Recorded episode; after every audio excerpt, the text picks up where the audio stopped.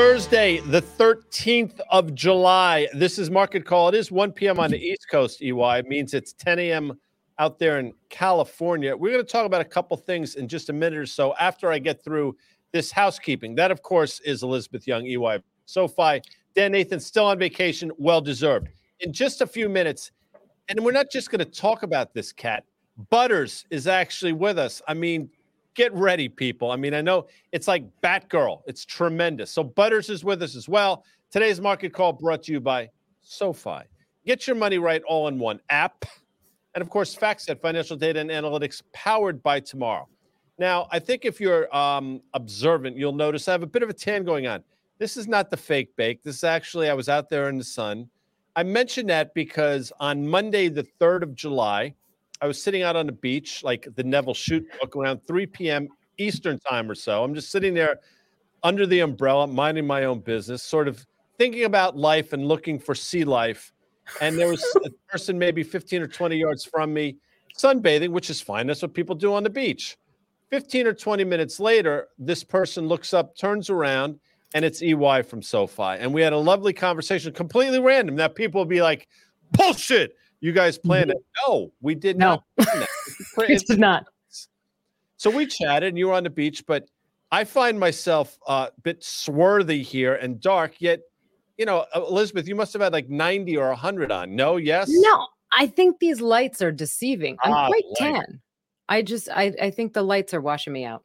Okay, anyway, fair. we did no, not plan it. It was a lovely conversation about life on the beach, and it, we, I, I enjoy. I mean, it was my birthday, and I wished you a happy birthday. Yeah, I had tweeted about a happy birthday. I had texted you happy birthday, the whole nine yep. yards.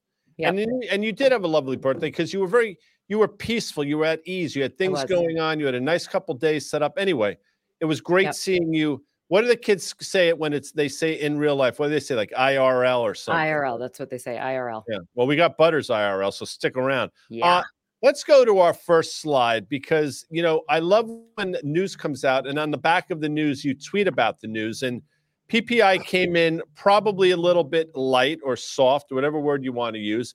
And then you jumped on back of it and came with your tweet talking about this disinflationary trend.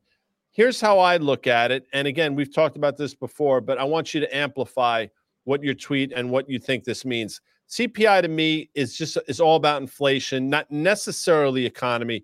PPI sort of drills drills a bit deeper, and you start talking about demand and the economy. So, on one hand, although CPI came in a tad light, inflation's still a problem. On the other hand, PPI is coming down at a dramatic rate, and maybe it is a good thing. I don't know, but speak to sort of what I just said and maybe how you interpret it.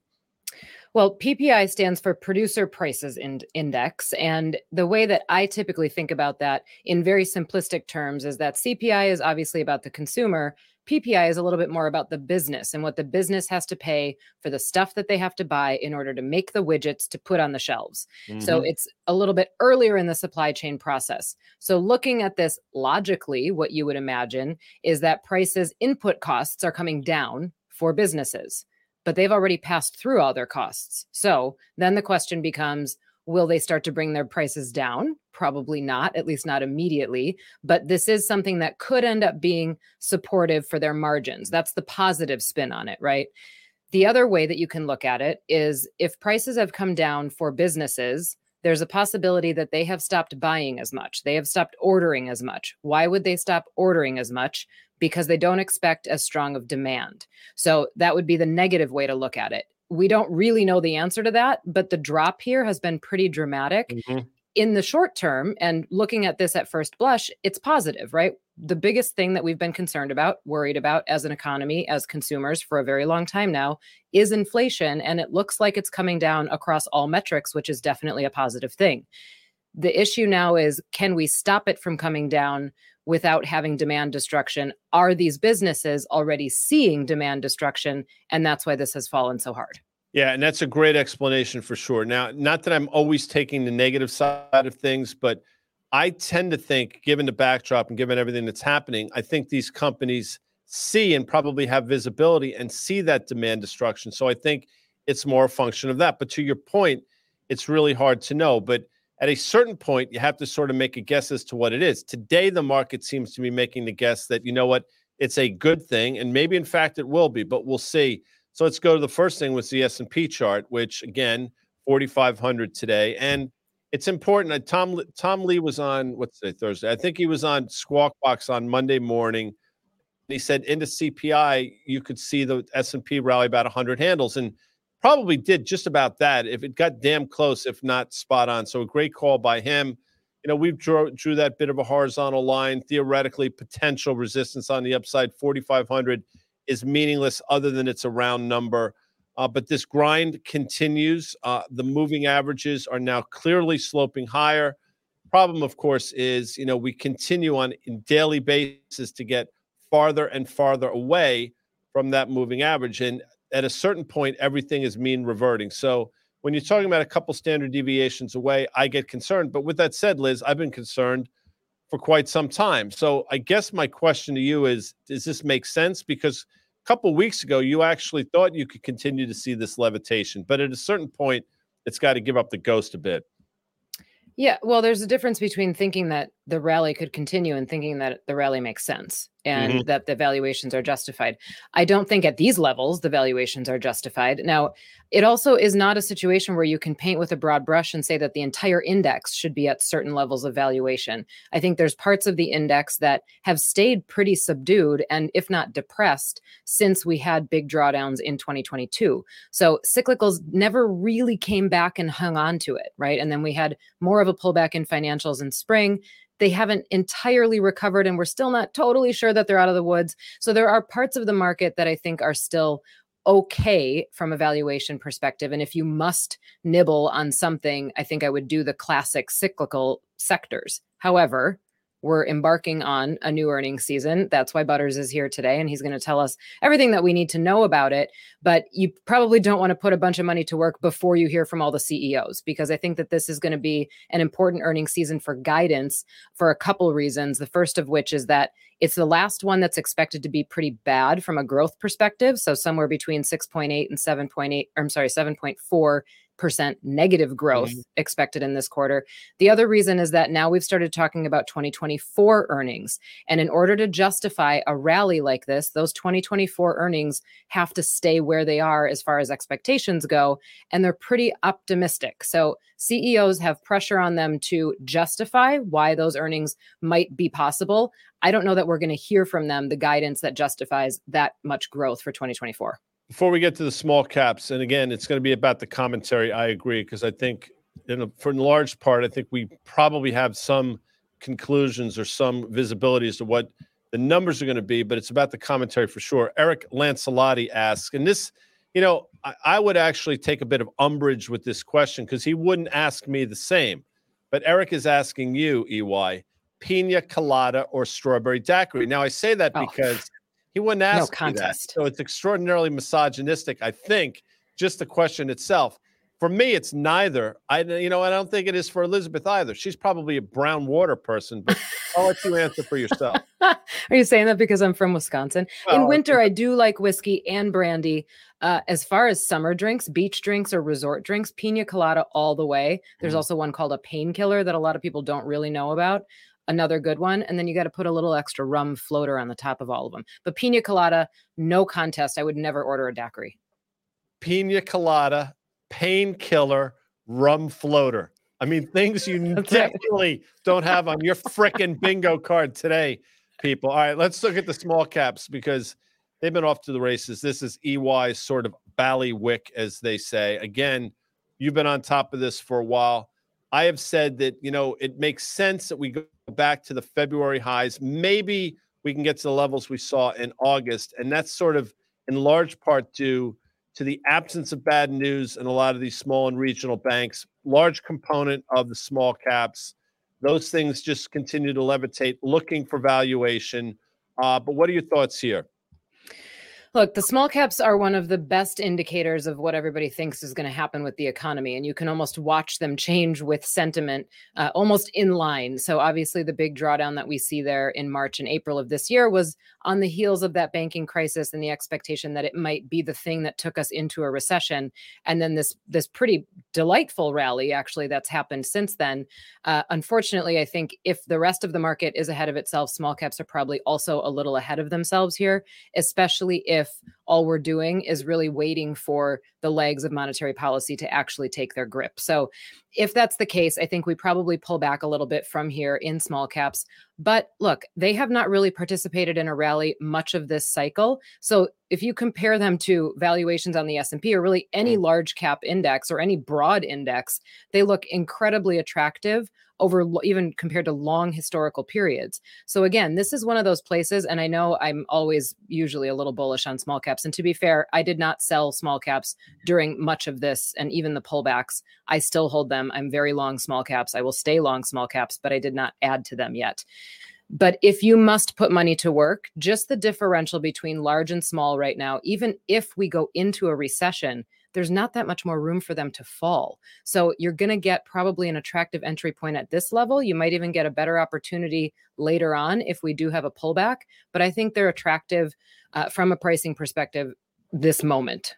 And for those that pay attention, we had Carter Braxton Worth on, and he brought forth with him some ratio charts that suggested exactly what Elizabeth just said. So he looks for continued outperformance or the beginning of outperformance in the small caps vis-a-vis the S&P 500. So Liz's comments just sort of validate uh, what Carter said. Question for you, or for me as well. I don't know if Jacob we can do this. By the way, Jake, just to show you what kind of staff, what kind of team we have here.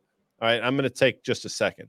Amanda's always doing yeoman's work. Again, I don't know what a yeoman is. Uh, I don't know how to spell it, but apparently, if you do it, you're good at something. Number one, Rafus went down with a double ear infection. So he's he had to go home to Albany. And we didn't have a lot of people here because Dan's out there, like, I don't know where where's Dan in like Paris or somewhere in Europe, right? Doing yeah. what he should be. He's enjoying himself.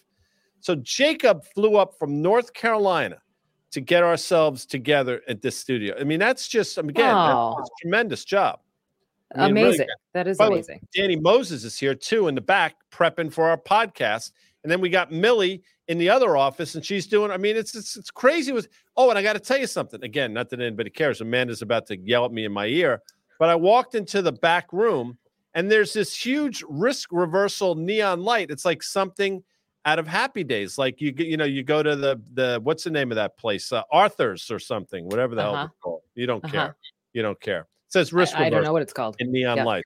Anyway. Well, I mean, I've got my risk reversal yeah, water yeah, bottle. Yeah, you do. Handy. Yeah, you do. So here's a question from uh, V. What's a good buy signal for the TLT? So Jacob, I don't know if you could pull up a TLT chart on the fly, but let's take a look at it because obviously that's something that's gotten lambasted over the last couple weeks. So as 10 year yields, 20 year yields go higher, the TLT's gone significantly lower. And now I guess V is looking for an entry point. So absence of that chart manifesting itself magically on the screen it's going to be hard for me to tell you. So we'll wait on that.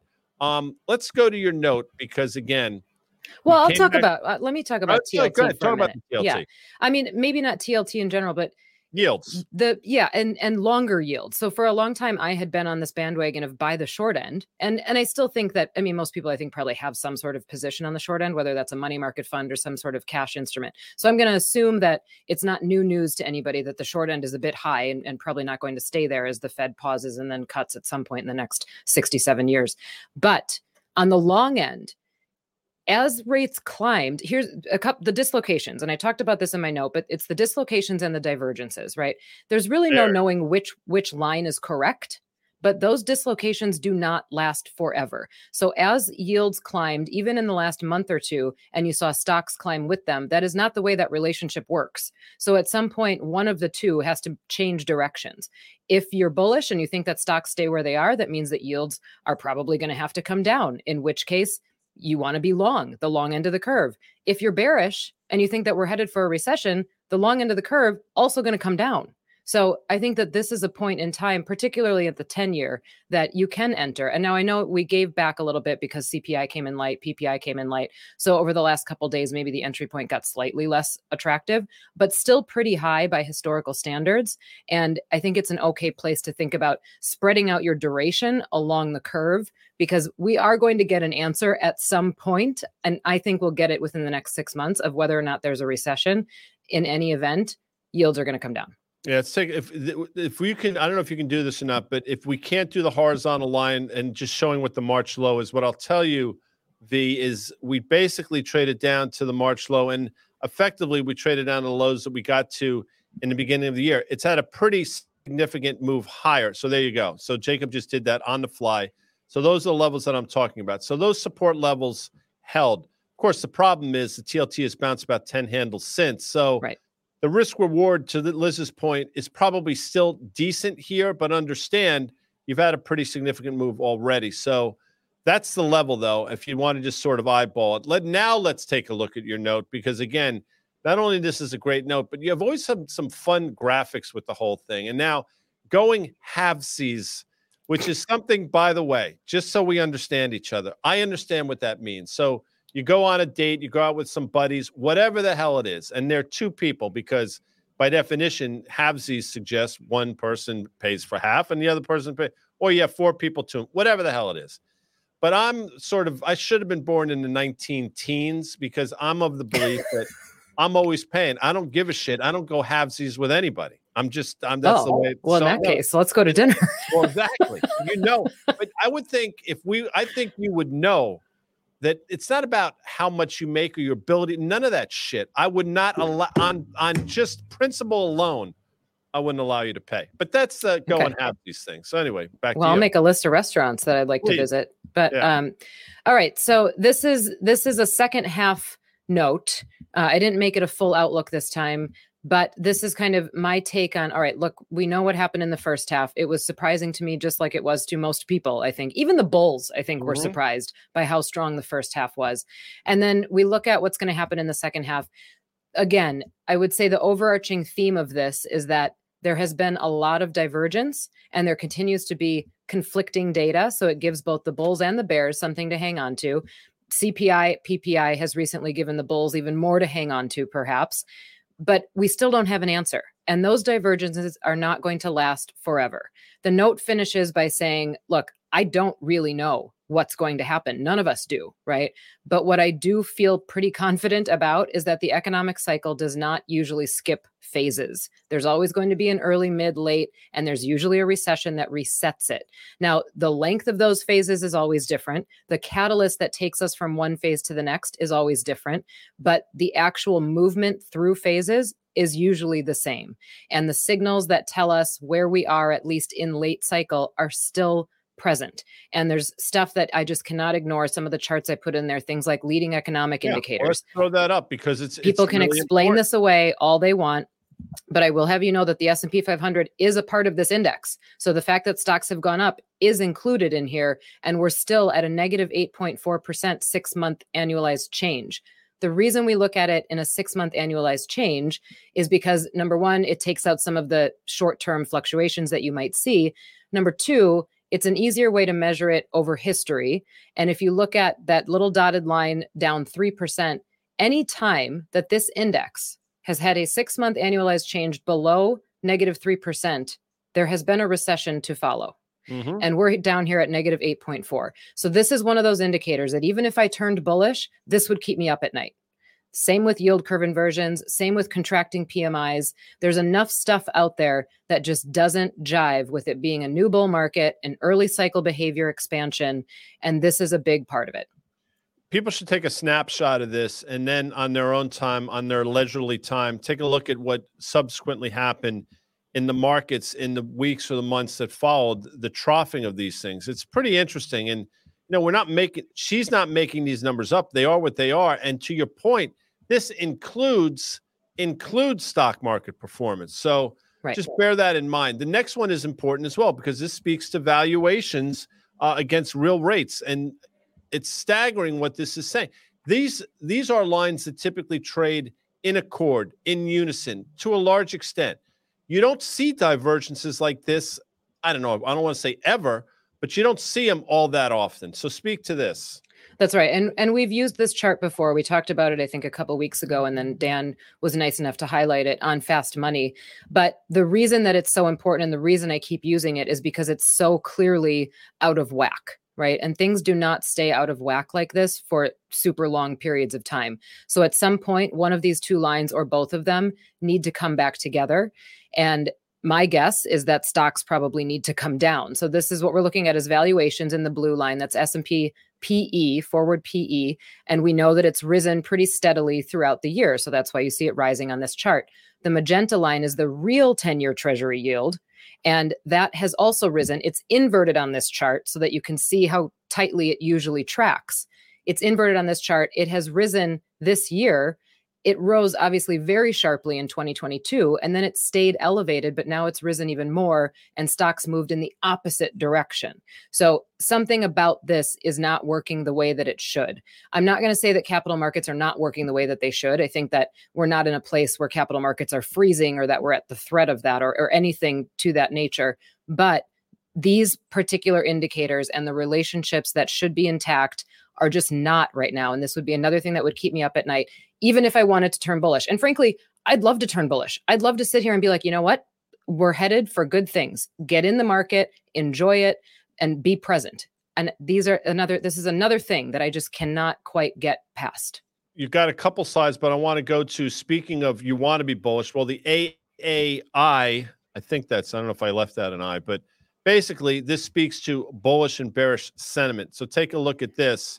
Because again, it speaks to exactly that. Not only yep. have valuations gotten a little wacky, but you know, now everybody once again is seemingly lubed up. So when you see a divergence like this, it gives, I mean, all the, we're not pointing out these things just to sort of, you know, reinforce our dogma. I mean, these are just things that are out there that you have to take into consideration.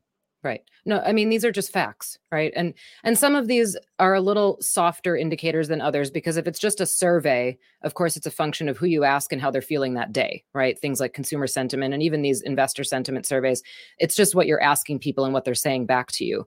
But here's the thing everybody's heard this before don't fight the fed right you've mm-hmm. also heard don't fight the tape so right now you've got people that are not fighting the fed probably bearish people not fighting the tape probably bullish there's also another thing, and I'm sure Carter would agree with me on this, that if you're a chartist or a technician, you want to beware of the market when it's at extremes or beware of any indicators when they're at extremes. And there are different ways to measure extremes. If you look at this, number one, they're not necessarily at extremes on the absolute level of bulls or bears, but what is at an extreme is the swing and how swiftly it happened and that stark reversal that frankly was really only due to the market moving up. There wasn't a ton that changed from a macro perspective. The Fed still hiking, still had signaled hawkish behavior.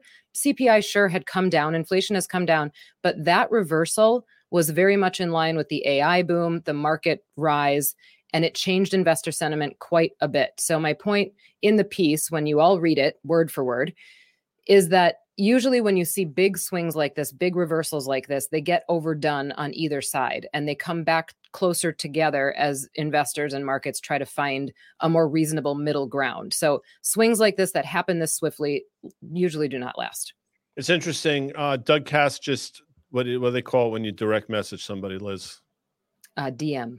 Yeah, he just said that unfortunately, and he's right that you know these are not great timing indicators either. And I'm not suggesting that you are saying that, but it, he's right, number one. But it's mm-hmm. also important to see number two. And number three, not only did I run into you out there, I ran into Doug Kass, who was walking out of Nick and Toni's when I was walking into Nick and Toni. I mean, it's the craziest thing. Let's take a quick look at energy real quick because if memory serves, uh, on one of your CNBC hits, XLE was sort of a final trade of yours, and it's done actually pretty well, as has OIH. But energy is a space that you know nobody's i think paying enough attention to. So before we get to jb let's talk about this. Yeah and i know you have a lot of thoughts on this. Um, i've used it as my final trade on halftime a couple times in the last couple months. Uh, the last time was yesterday and there are a few reasons for it. I think energy works in the bull or the bear case. I think it works whether you think there's a recession coming or not. And i think it's important to look at it from a price perspective and also think about it from a stock perspective. And now we've got this weakening dollar, and the dollar's been weakening for a while, but we've got a dollar that's even weaker, which supports oil prices globally. And any shock that would happen, any supply shock that would happen, and honestly, I think we're we're probably more ripe for a supply shock than a demand shock right now. Any supply shock that would happen are going to send oil prices up again as well. So I think energy works whether you're positive or negative on the market. And it's maybe not the best entry point this year, but I think it's still a good entry point. Gasoline has been trading higher. Gasoline is backwardated. So crude is interesting. Gasoline more so. The stocks have done well. You know him as Butters, but for most of the world, they know him as John Butters, senior earnings analyst at FactSet. I mean, he does extraordinary work. We are privy to his work that comes out, and he is joining us live here on the market call on this 13th of July. JB, thank you for waiting in the wings. How are you?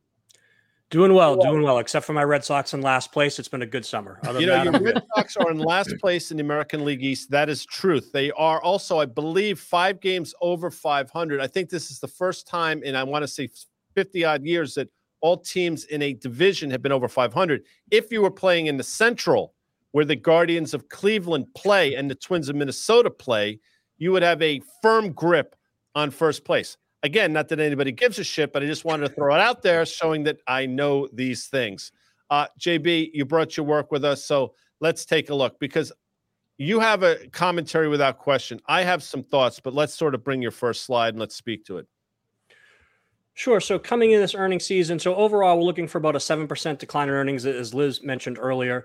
But there was less negativity coming into this earnings season from both the companies and the analysts. So this chart was showing the company guidance, and we had 46 companies in the index give positive guidance, and that number was much higher than uh, than we had last quarter. It was almost a jump of 20 companies, and higher than the five year and 10 year averages. So just something to point out there. And, and as a result of some of this more positive guidance, we saw smaller cuts to estimates than average coming this earnings season. So Analysts in aggregate took down their earnings expectations for the S&P 500 by 3% from March end of March to the end of June. And that's a smaller decline than we typically see on average. It's usually 3.5% to 4.5%. In the last few quarters, we've seen 6% cuts th- during those three quarters. So again, still looking for a significant decline in earnings overall, but there was some positive or less negativity or some positivity coming into the earnings season. Okay, so let's stop on this one. Liz has thoughts, I'm sure, but just let me sort of throw something out there and then maybe Liz can take the baton. I hear that and I understand. And what you're saying is, and what the words say, both companies and analysts are less negative. So I guess that means to me they've created a bit of a higher bar EY. So when everybody was cataclysmic and across the board negative, that bar was extraordinarily low and the market and the earnings were able to exceed it. Now the pendulum seemingly swung, Liz. You look at it the same way or look at it a little bit differently? Uh, I would look at it the same way, but the expectations for growth are still pretty low. So I think mm-hmm. the bar is low for the actual results in Q2. But again, and like usual, the guidance is what matters. Also, I, I say this all the time you cannot underestimate the movement in the market and how it affects everybody's commentary and how it affects everybody's estimates. If you are an analyst and you suddenly or or maintain a negative view after the Nasdaq is up 30%, the S&P is up 15%, all the companies that you cover have done pretty well, you end up looking like an outlier pretty quickly and you're you're the contrarian in that group. So I think that there's probably some sentiment effect of the market of the tape on that positivity, but I, I mean, unfortunately, Guy, I think this might be another quarter where because we've got you know expectations of negative 7% growth companies come in and they're like oh it wasn't so bad it was negative 6% growth so we beat right and the market mm-hmm. might be like good things are going well and then we just kick the can even further into the third and fourth quarter when earnings and margins are supposed to pick up again and unless your name is Malcolm Gladwell, I didn't Google that. You don't want to be an outlier. Let's go to slide two, because now you can see a visual of exactly this uh, in the different sectors. Yeah. So overall, you know, we talked about the earnings decline, but a lot of that weakness again is concentrated in the commodity sector. So energy earnings expect to be down 48%. No surprise there. We know oil prices are down significantly year over year. Uh, again, material sector expect to be down 31%. Again, that's as we know, you guys were talking about inflation earlier. You know, prices are lower, and so uh, that's affecting commodities. And then on the flip side, consumer discretionary expected to see the highest growth at about 27%. And this is an interesting story. We've been talking about this the last few times I've been on, but a lot of that growth is coming from the hotels, restaurants, and leisure space, and a lot of that from the cruise line. So travel continues. You know, we saw that today with Delta's earnings; they had very strong results, um, and a lot of that's coming from Amazon as well. Amazon had losses in a year ago; they're benefiting from the easy comparisons. If you take just Amazon away, that 27% growth rate drops down to six. Wow. Now, both the broadline retail, which Amazon is a part of, and the hotels, restaurants, and leisure, we would actually have an 11% decline in earnings for consumer discretionary. So again, Amazon and those travel area travel uh, companies driving the growth there, and communication services at 13%. Somewhat of a similar story, mixed on the industry side, but Warner Brothers Discovery and T-Mobile driving the growth there. Take those two companies out again, losses in a year ago, easy comparisons. That 13% drops down to about flat growth. But overall picture 7 Eleven expecting growth, weakness really driven by the commodity based sectors and tech. Far be it for me to ever tell you how to do so, but it'd be interesting if you could, you know, moving forward, we're probably at a point where you have to start to back out and create in their own sort of category for these individual names when they skew uh when they skew a vertical that much. I mean, that's pretty remarkable. There's no way I would have guessed that Amazon was that huge a component. And if you backed it out, the numbers would be what they are. But that's just me. Let's go to slide three because again, the visuals I think for us to talk about is one thing, but when you actually see it uh, sort of portrayed this way, it tells a much it tells an interesting story. Let's put it that way.